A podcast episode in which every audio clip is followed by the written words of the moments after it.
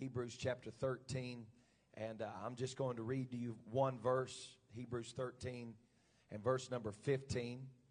Turn to somebody and tell them tonight, Pastor, sure glad you're here. I know that it's a holiday weekend, and that's the price you pay for being an American. Uh, I told Bishop tonight, he said, woo, there's a lot of people not here. And I said, I know, I hope the Lord don't come on a holiday. That'd be bad, wouldn't it? Uh, if he does, maybe it'll be a church holiday. Praise God. Hebrews chapter thirteen and verse fifteen, if you're there, say amen. Amen. By him, therefore, let us offer the sacrifice of praise to God continually.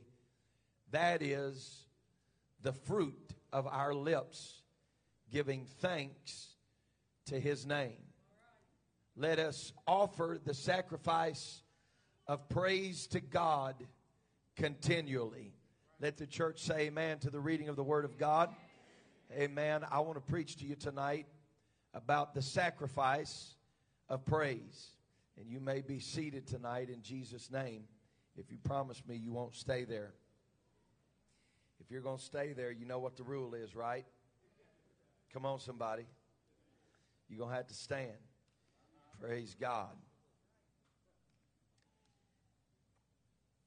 First Corinthians chapter six and verse nineteen is very interesting. I'm going to read it to you a little bit. I'm going to preach to you before the night's over, but I will lay a little groundwork. There's something very interesting about the sacrifice of praise that I think sometimes we overlook. Now, get ready for this deep revelation. Don't let it knock you off your seat. The sacrifice of praise will cost you something. If it's a sacrifice, it costs you something. Woo! God bless you. You're dismissed. Come on. It's going to cost you something. You've heard me talk about it many times in the past that I grew up hearing people say things like, we got this little Pentecostal subculture where we talk our own language. And you find this when you're dealing with new converts, and they say, what's that mean?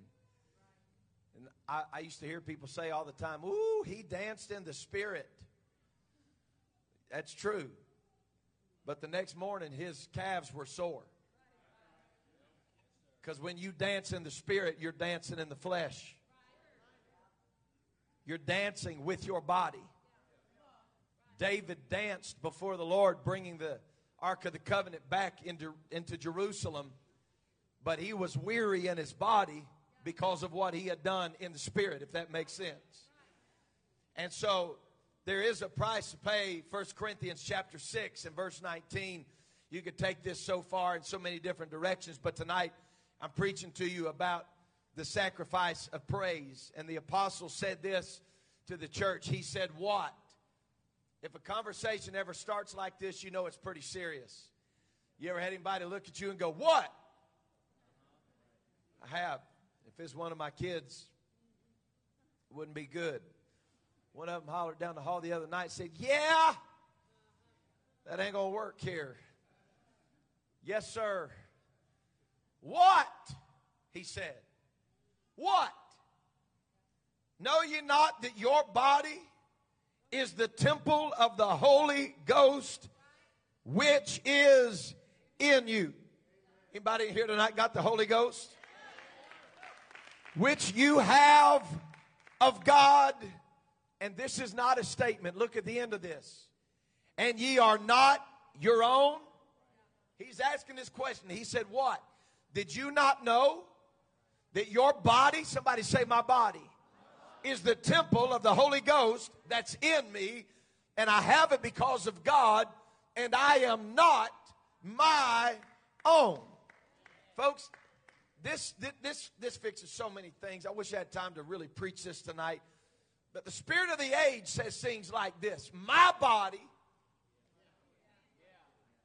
my choice.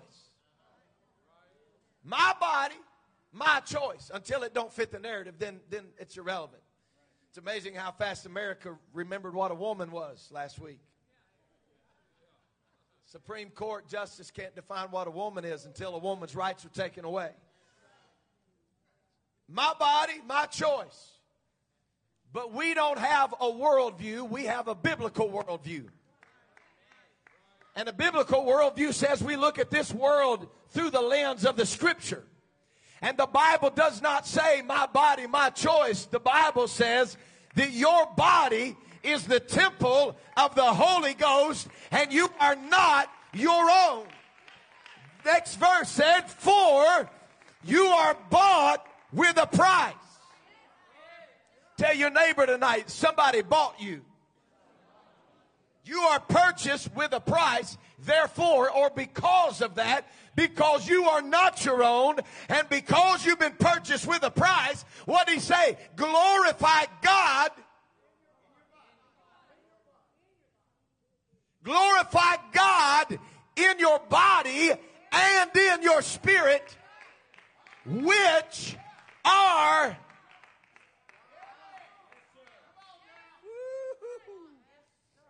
This Wednesday night Bible study. Glorify God in your... Come on, somebody shout it out. Lord have mercy. It's starting to feel like a Catholic church in here. I said, glorify God in your... in your body and in your spirit, which are God's. I don't belong to this world. I don't belong to a religion. I belong to God. It's funny the things we give our bodies to. We'll give our kids' bodies to sports. I used to hear Bishop get up and preach it all the time. He'd say, your kids play sports, becomes number one in their life. They fall on the football field and break their ankle. The very next game, somebody's replaced them. Come on. They're replaced. Because we give their bodies to things. I want my children to know tonight, and I want our young people to know tonight, when you've been filled with the Holy Ghost and you've been baptized in Jesus' name, you are not your own. You have been bought with a price. You belong to God, and that changes everything for you. I want to tell you that when you try to walk away from God and live in a world in a backslidden condition, it just doesn't work out for you because you're not your own. You've been bought with a price. You've been marked by the blood of Jesus. You've been marked by the name of Jesus, and you will never be the same again.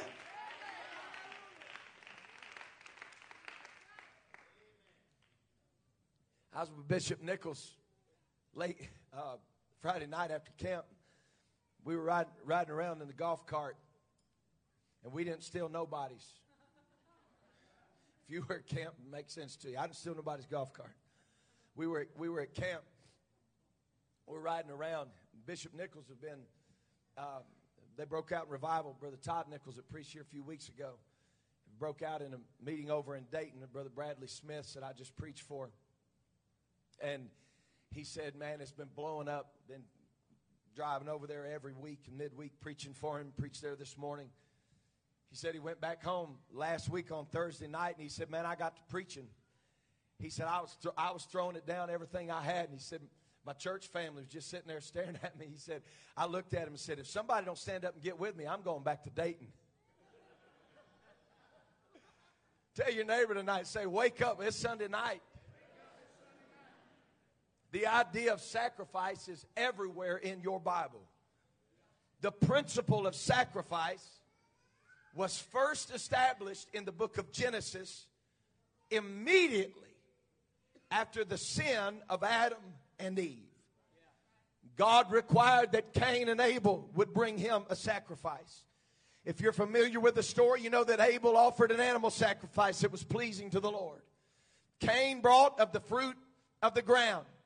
But his was unacceptable. As a result, the Bible said that Cain killed Abel out of jealousy. Listen, don't let this throw you off. It's not new. The first murder in the Bible occurred because of religious division. It was a difference in opinion on religion and how it was brought.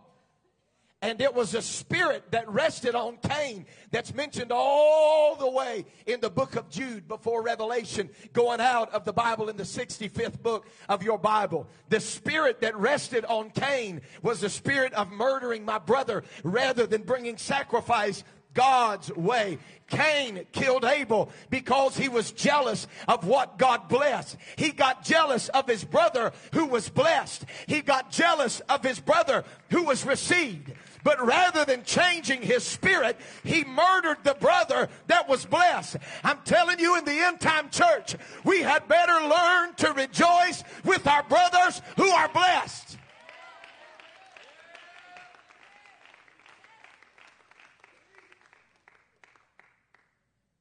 Those who would come to God with the fruit of their hands have always been fighting those who come to God on the principle of faith.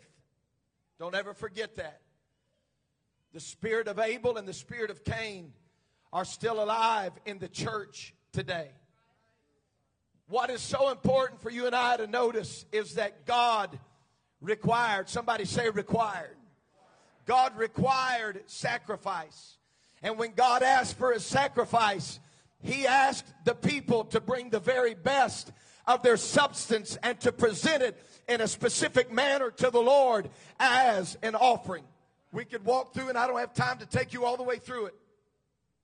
But there were several sacrificial animals that were offered to God in the tabernacle. The high priest had to offer a bull for the cleansing of his own sin. The ruler of the people had to offer a ram. The people themselves could bring a lamb or goat. And the poor people that couldn't afford a lamb or goat brought a turtle dove to the temple. It's powerful to understand that it did not matter how much of it you could afford. You were still going to bring it. It wasn't about equal giving. It was about equal sacrifice.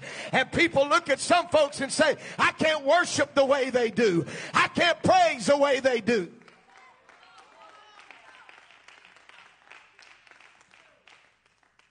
The purpose for the sacrifice was the same. God demanded the sacrifice. I don't know why people don't like preaching this anymore, but God does demand some things of us. Heaven is not just ours for the taking, and revival is not just ours for the taking.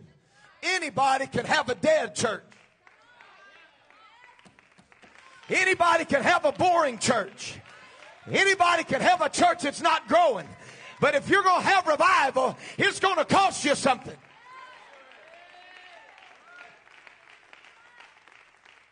So as we walk through, we understand that God demanded the shedding of innocent blood for the covering of man's sin.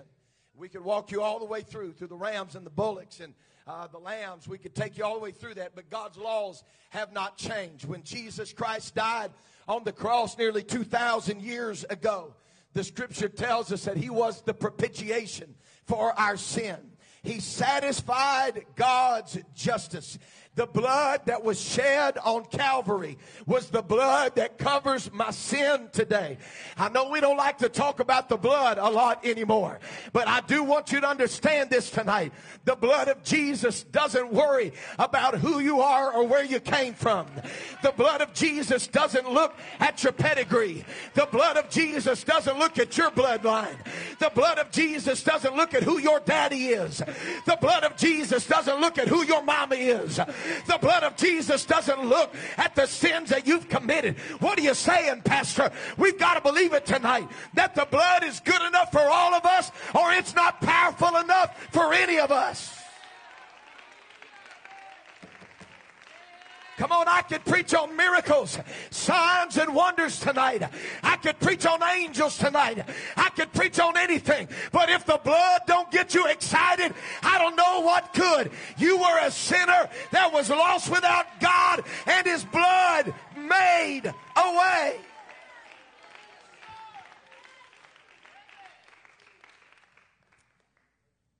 Although the need for blood sacrifice was fulfilled at Calvary, the principle of sacrifice was never abolished in the New Testament, because the principle of sacrifice originated in the heart of God. Hebrews thirteen and fifteen, I read it to you tonight. Let us offer the sacrifice of praise unto God continually. God knows that you and I must be in a place of willingness to give if we're ever going to be in a place and posture to receive. I want, I want to get this in your spirit. You have got to position yourself in a place of willingness to give before God can posture you in a place to receive. What are you saying, Pastor? There's a principle in here that you cannot afford to miss. In our little cute Pentecostal subculture, we've got this idea of giving God praise when he's done something. And I agree with it. If God's done it, he deserves the praise for it. But what I need to be reminded of every now and then is that he deserves my praise whether he does it or not.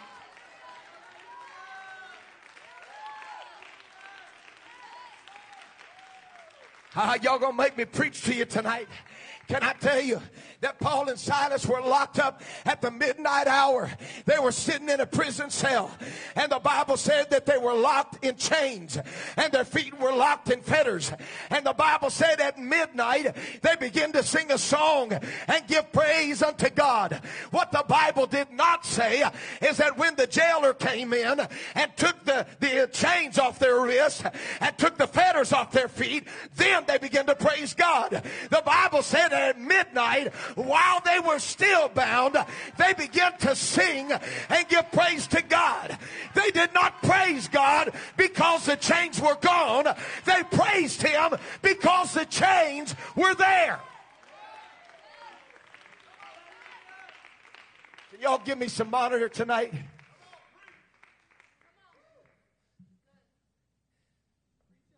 We've got this idea that Pentecostal praise is established when God is finished. But every now and then, we've got to learn to give God praise because he started. I mentioned it to you just a little bit this morning, but I want to tell you we've got to learn to start celebrating small victories. I know you've been praying for that backslider to come home, but thank God they answered the call this week. Thank God they text you back this week.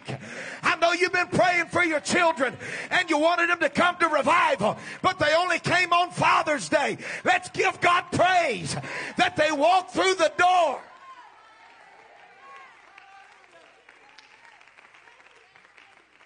We've got to. We've got to. We've got to, we've got to learn to give him praise. We got to learn to give him thanks. Woo! If you know anything about sacrifice, you know that it's not a sacrifice until it hurts. It's not a sacrifice until something dies. Woo! Can I preach to you a little bit about pride in here tonight? I wonder sometimes if we haven't got too pretty in our Pentecostalism to really be blessed. I don't want to embarrass anybody, but I don't know if y'all noticed this morning what got all over Sarah when she started speaking in other tongues. She stood right here this morning, and God filled her with the Holy Ghost. And she didn't care what she looked like. She didn't care what she sounded like. I leaned down at her ear. I said, sweetheart, don't you worry about what people think about you right now. I said, when you open up your mouth and start to speak, if there's words that start to come out that you don't understand, don't stop it. Let God speak through you. Let the Holy Ghost flow through you. And she began to shake all over. And I laid hands on her one more time. And we prayed the prayer of faith. And she began to speak with other tongues. But God wasn't finished. Finished with her yet.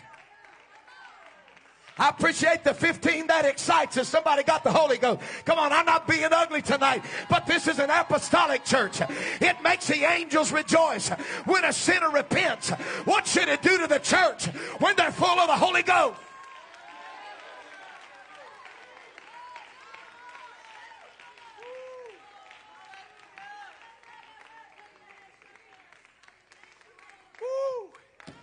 I'm about to get fired up in here tonight. God ain't going to bless nobody that's sitting there looking like they've been baptized in pickle juice.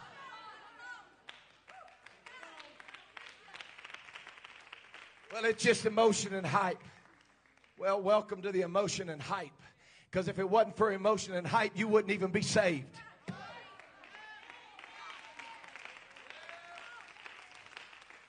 What? Let me tell you, emotion and hype moves the heart of God. Jesus, thou son of David, have mercy. You need to be quiet. You're making too much noise. Jesus, he made a little noise. And Jesus stopped by the way. I'm telling you, I want to be in a church that'll still make a little noise.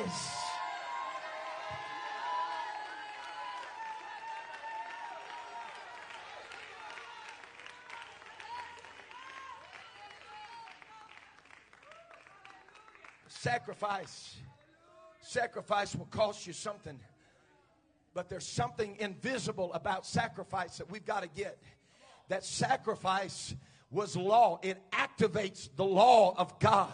Sacrifice triggers the law of God. There's something that happens when you sacrifice in the natural world that it unleashes something in the invisible world. I don't know how it happened that a man laid himself on a cross, and he took stripes on his back, and he took nails through his hands and his feet.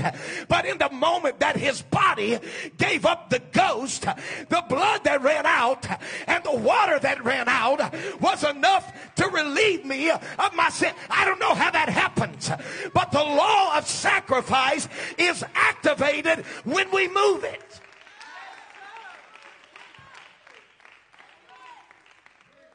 Now, stay with me. I'm going to try to take you somewhere tonight. They say you can lead a horse to water, but you can't make him drink. So you just worship in spite of the deadhead that don't want to tonight. Somebody shout yes. Abraham and David clearly understood the principles of sacrifice. Abraham, the father of faith, had walked with God for many years. And what I mean when I say he walked with God is that God called him out with no clear direction at all. God just said, come out. And he said, yes.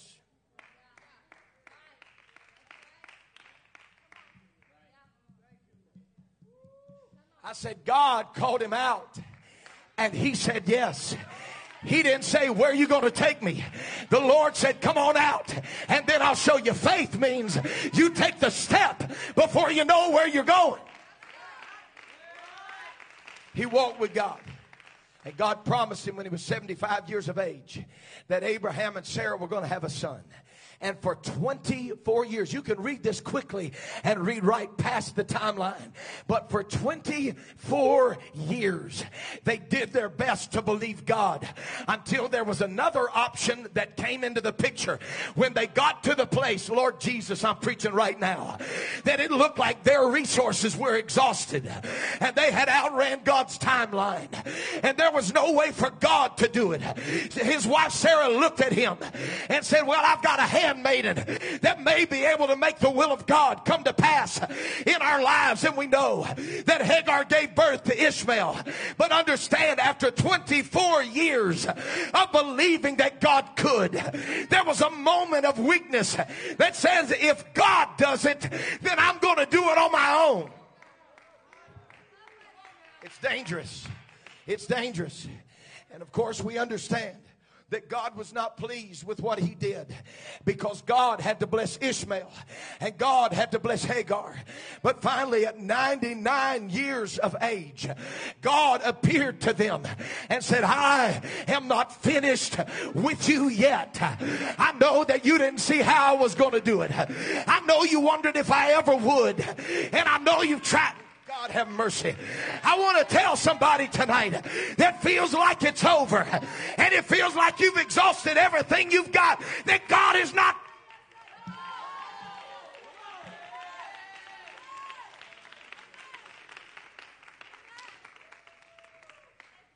ninety-nine. One year later, Isaac was born. The name Isaac means laughter. You know why? Because God waited so long to work that it made Sarah laugh when the angel said, you're going to have a baby. I love that. I know people look at it and say it was doubt. I understand that. I understand how people feel about that. But I love it when God does something that's so big and so powerful that the only thing you can do is shake your head and smile and say, if God wouldn't have done it, it would have never happened. If God wouldn't have brought it to pass, it would have never happened. I wish somebody in here tonight would get a hold of the promises of God and know that God is still able.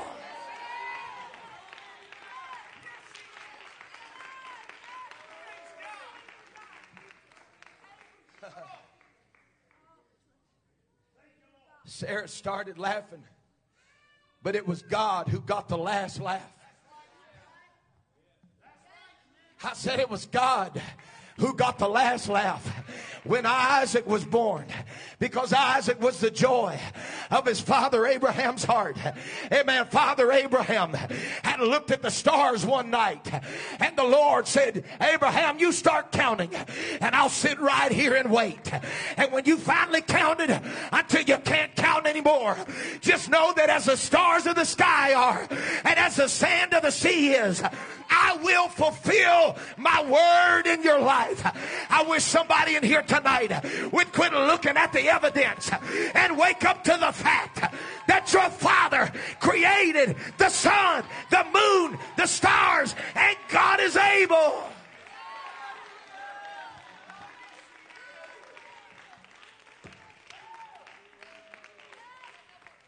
Can I take you to the beginning of a thing? Pastor, you got to look at my life and realize there is no hope here. It's not, I'm not just saying that, that, that it would be hard for God. I'm saying it's impossible for God. There is nothing there. I want to take you to the beginning of your Bible, in the first of sixty-six books, that in the beginning God created the heavens and the earth, and the earth was without form, and it was void, and darkness was upon the face of the deep. I'm telling you that God creates his best things in the midst of nothing. When there is no evidence that anything's about to break forth, when there is no evidence that God is about to break through, but the Bible said that the Spirit of God moved on the face of the deep, and then God said, can I tell you that anytime his Spirit is moving and his word is speaking, anything is possible.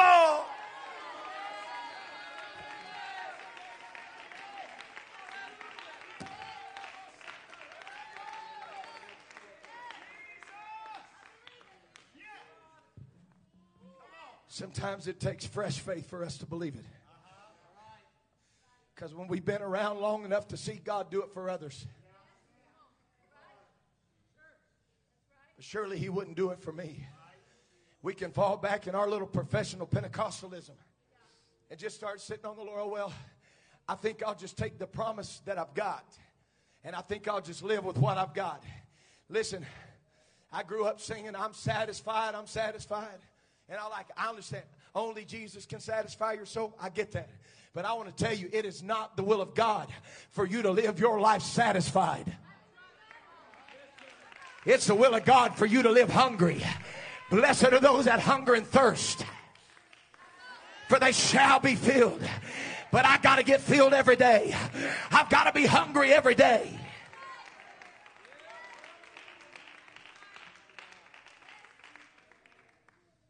The Jerry Dean made a statement one day that just absolutely rocked me. If I remember correctly, we were sitting in a little Italian restaurant in Bossier City. He was sitting across from me. And Bishop, he said this. He said, the problem with Pentecost right now is that us preachers, he said, we fill our pulpits every week and we preach to full people. Are you hearing me? He said, we preach to full people. And it's that Dead Sea syndrome that we're so used to being poured into, but we don't want anything flowing out. I watched my mother and daddy. I didn't do it, but I watched my mother and daddy get in the Dead Sea. And they come out with this black junk all over them. It was all over them. They got out there in the Dead Sea. You can't push somebody under in the Dead Sea. You push them, boom, boom, come right back up. But the thing that's astounding about it is that it's so salty that there's no life in it. God have mercy. Some of us are satisfied with being defined as salt of the earth. Oh, look at us, how salty we are. The problem's not with your saltiness. The problem's with your savor.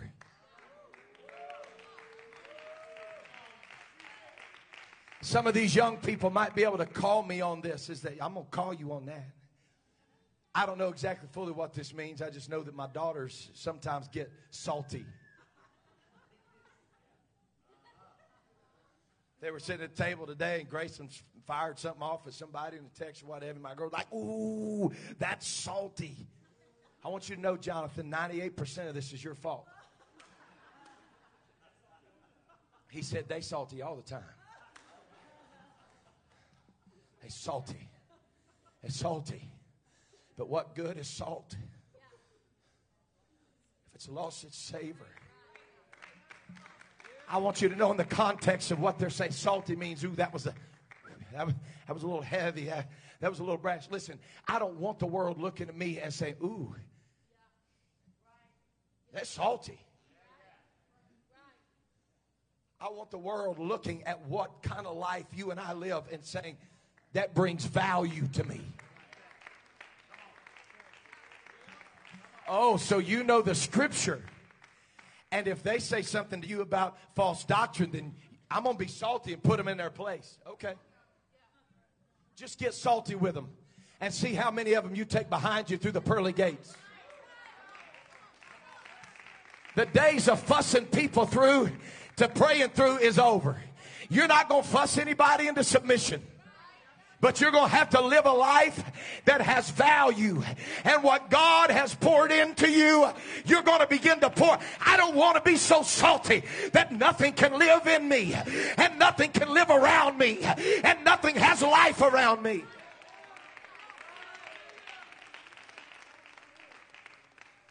Woo. I'm just going to be satisfied with what I got. I had someone talk to me this just this week. I said, Brother Saint Clair, what is it? Why do you why, why, why do you have such pressure on you? Why why do you push the way you do? And I said, because I'm not satisfied. I said, bro, you got a great church, and I agree. God's given us a great church. But there's too many people in this city that are dying and going to hell for us to just sit around and have good church.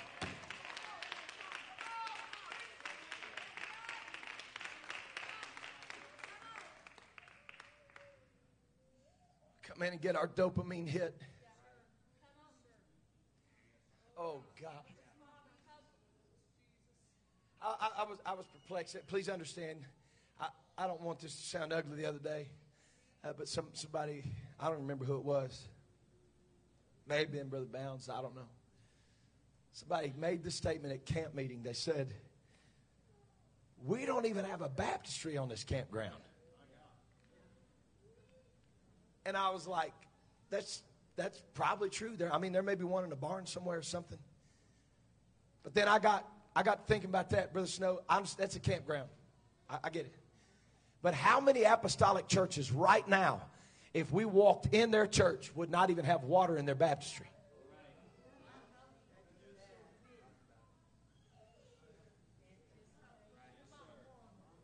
I had a young man in this church that, for the sake of his name, I'll be very careful when I say this, but he had gone to visit a church that he had come out of. He went home around the holidays, and he came home with tears in his eyes. He said, Pastor, he said, when I went home, he said they had drained the baptistry in my old church, and they put plywood over the top of it. And he said the plywood was covered in Christmas decorations. Yeah, because nobody goes to hell during Christmas. Pastor, why are you preaching like this? I came to stir somebody up on Sunday night. Brother Luper, I'm sorry, but I just don't believe it's the will of God for us to have a baptismal service once a month. I believe it's the will of God to baptize somebody in Jesus' name when they repent of their sins and they're ready to be baptized.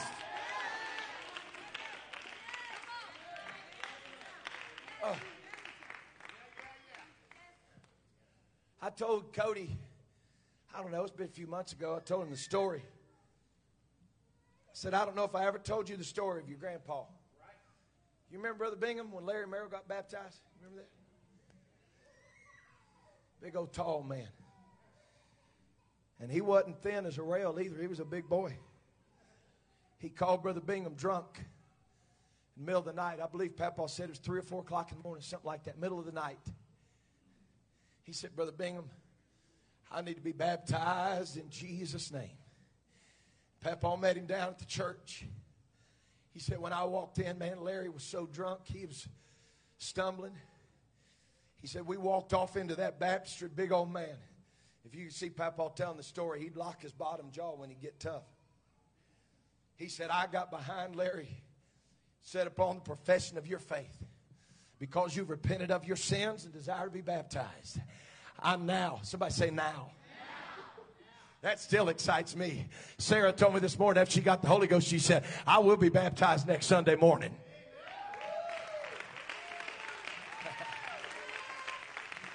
Brother Bingham said, I now baptize you in the name of Jesus Christ for the remission of your sin. He said, I got a hold of him. He said, I put him down in that water and I lifted him up. He said, when he came up out of that water with his hands raised, he was sober as a newborn baby.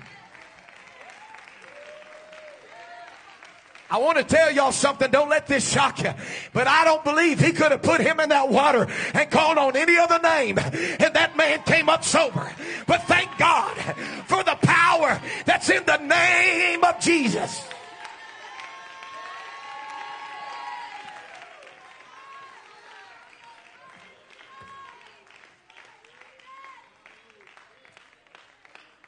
I'm hurrying tonight. I'm hurrying. I'm just going to be satisfied with my promise. But the Lord said to Abraham, he said, no. There is a law and principle with me of sacrifice. Sacrifice. Somebody shout that tonight. Sacrifice. And in Genesis, the twenty-second chapter, the Bible said that Abraham and his promise started walking. And it was a three-day journey. And the Bible tells us that Abraham walked with his boy. You've heard me preach it through the years. You've heard me preach that, that Isaac wasn't a little boy anymore. He was a full-grown man. The scripture said that he walked with a boy that could reason with him, with a boy that was old enough to know and understand. And he looked at him and he said, Daddy, he said, we've got the fire and we've got the wood, but where, where is the sacrifice? I, I, I don't have time to run down this road, but I wonder what would happen in some of our lives if our kids were to call us to the carpet, Bishop, and say, Dad, I see everything that looks like it. You and Mom have told us how to dress and how to go to church. But where? Where? Where is the sacrifice? Oh, God, help us tonight. I want to tell you. I want to tell you something that I saw the other day that I'd never even thought of before in my life until I got to reading. I know that Abraham was taking the dagger to the heart of Isaac when the angel of the Lord stopped him.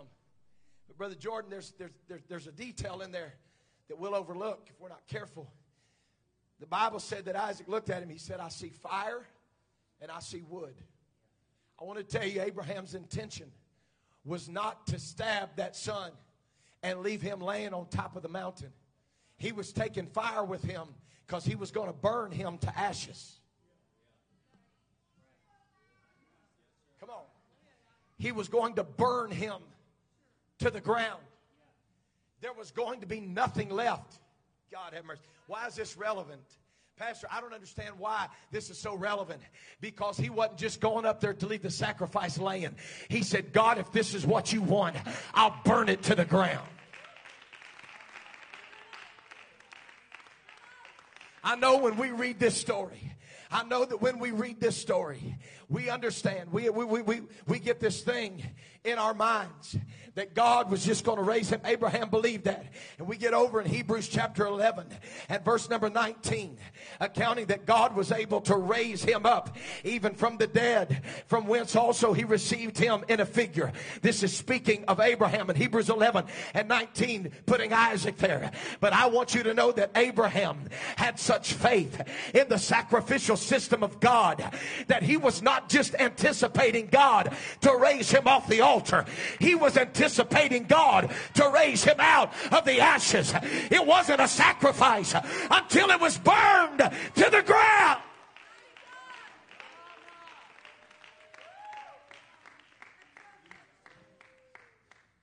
God, I believe you can resurrect this thing in chaos. It'd be one thing if he laid him up there and said, okay, God, resurrect his body. He said, no, and this mess right here, I can't tell where his fingers are, where his toes are. I can't tell where his mind was. I don't know. I don't know. There's, there's nothing that's here. There's nothing that left. I didn't bring him here to take him back with me. I brought him here to leave him here.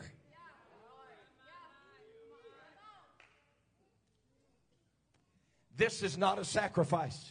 Here, God, you can have it. But now that you're done, I think I'll take it back.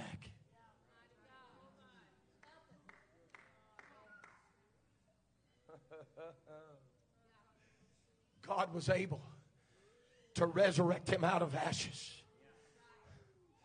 to fulfill the promise of the Lord by faith. Abraham, when he was tried, verse seventeen, offered up Isaac, and he that had received the promises offered up his only begotten son. This was by faith.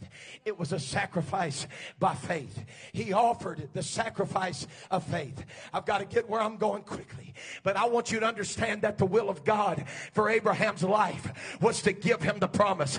But the will of God for Abraham's life was for Abraham to be sure that God always had access to the sacrifice that he had given him.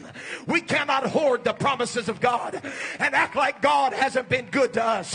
He said, I I'll give you the boy, but I want you to give me access to it.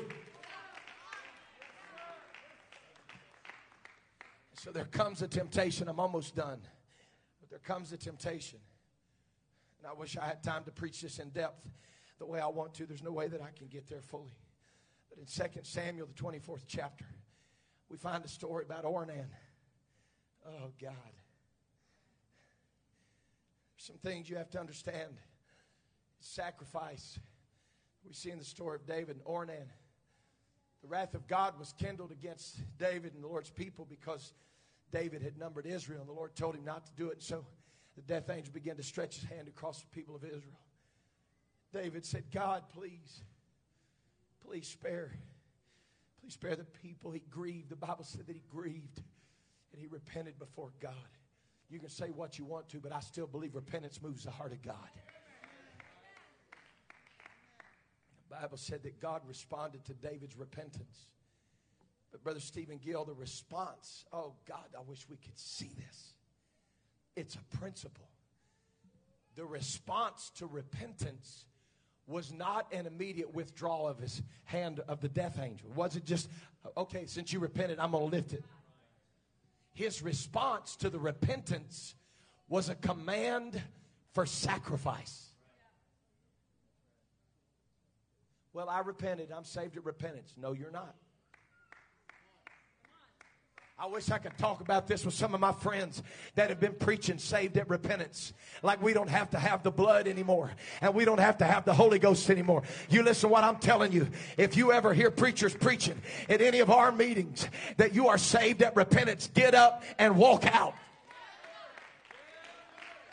The Bible said that after David repented, that God said, all right, I'll know how sincere you are by the next move you make. But I want you to make a sacrifice for me, and I want you to make it at Ornan's threshing floor. Now let me tell you about Ornan. Ornan was a farmer.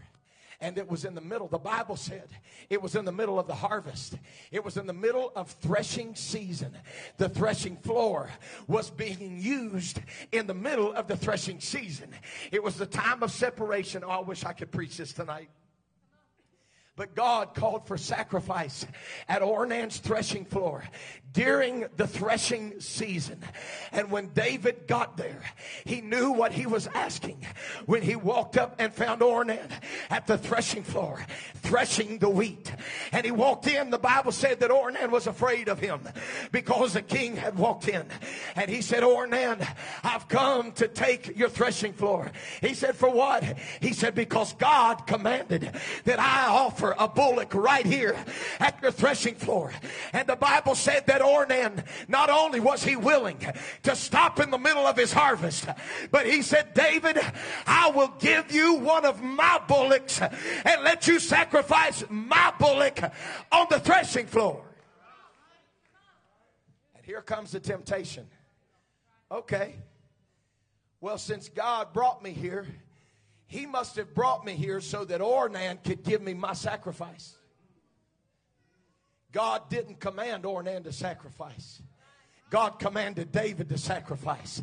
And the temptation is, I'll make the trip to the threshing floor and I'll have the difficult conversation. But when Ornan offers me his bullock, then I'll offer him his bullock. But David said it like this, and I've got to hurry. David said it like this. He said, Ornan, you're not going to give me the threshing floor. I'm going to pay for it. And I'm not going to use your bullock. I'm going to go get my bullock. He said, because I will not offer God a sacrifice that costs me nothing.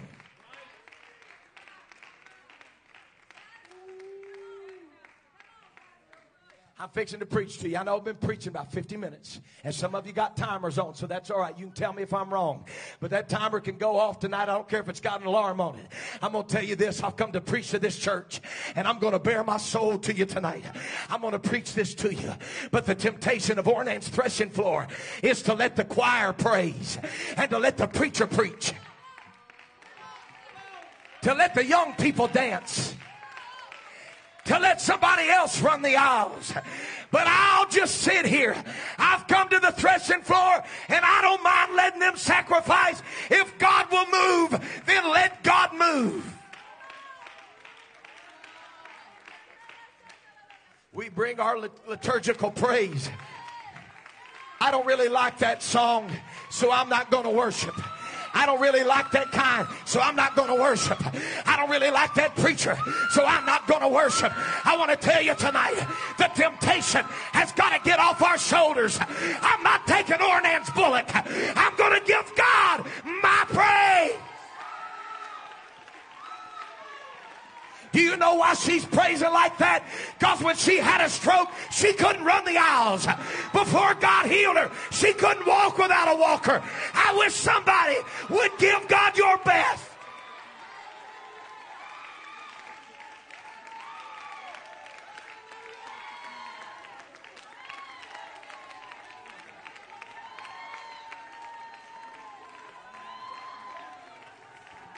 I'm not going to give God something that don't cost me everything.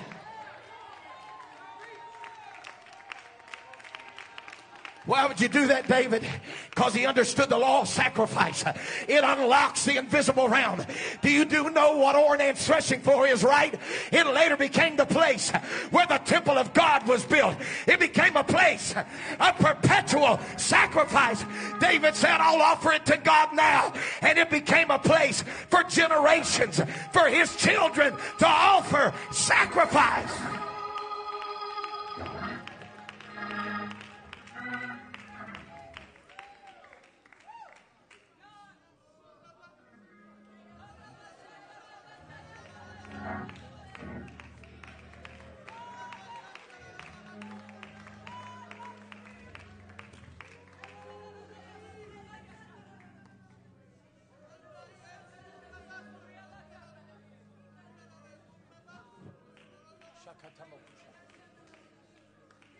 I'm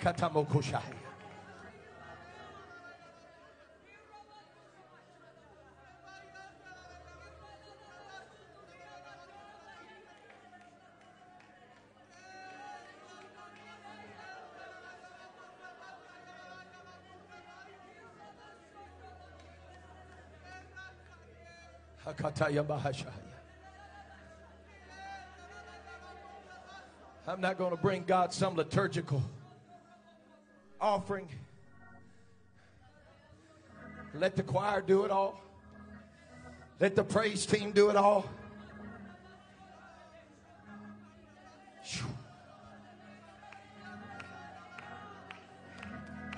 I'm not going to just come on Sunday and let Pastor preach me happy and me go home the same way that I came. But I'm going to give God something.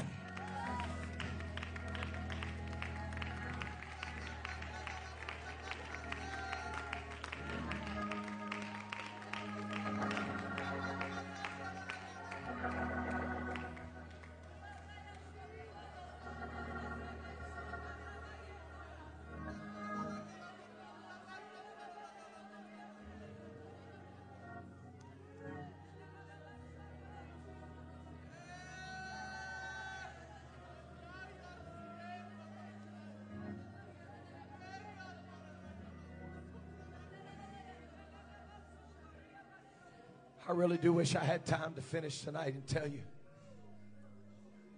one of the most powerful revelations you'll ever see of sacrifice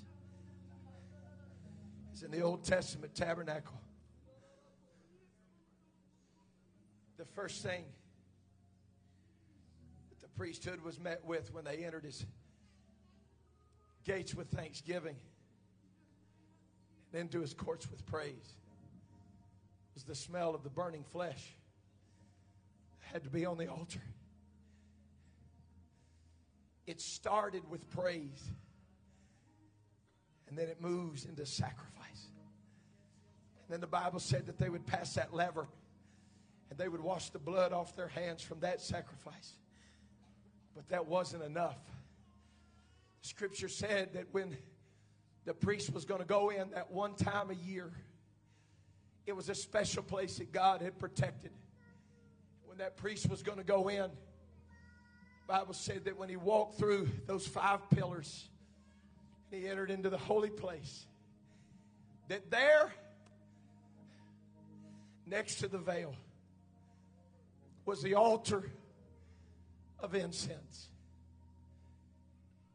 The cost of this incense was absolutely insane. There's no way that we could put a price on it. Just the materials alone for the incense had to be brought from different countries. Men would travel through the days and nights. Somebody say they were invested. They would get the spices, the oil. They would bring it into that holy place. But God's rules were that if you don't offer me this incense, when I translate you behind that veil, if you haven't given me the sacrifice of praise, when you try to come into my presence, you'll fall dead.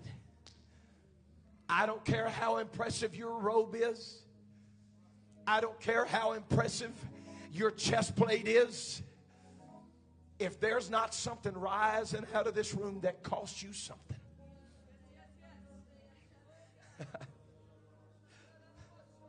Oh, God.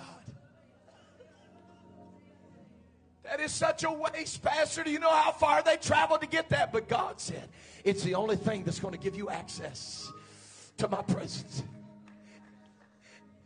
I want there to be a smell that begins to rise from the tabernacle of F P C tonight. It's a praise that'll cost you. Just let it rise. You can't demand praise, Pastor. Tell God that. He said, if you're going into my presence, I demand your praise. Jesus was so powerful about it. He said, if these don't praise me, then the rocks will cry out. I guarantee you, you can demand praise. You can't demand worship, but you can demand praise. And when I start praising him, he'll bring me into a place of worship. I praise him outside the veil, but I worship him inside the veil where the mercy seat is. Let the glory of the Lord rise among us.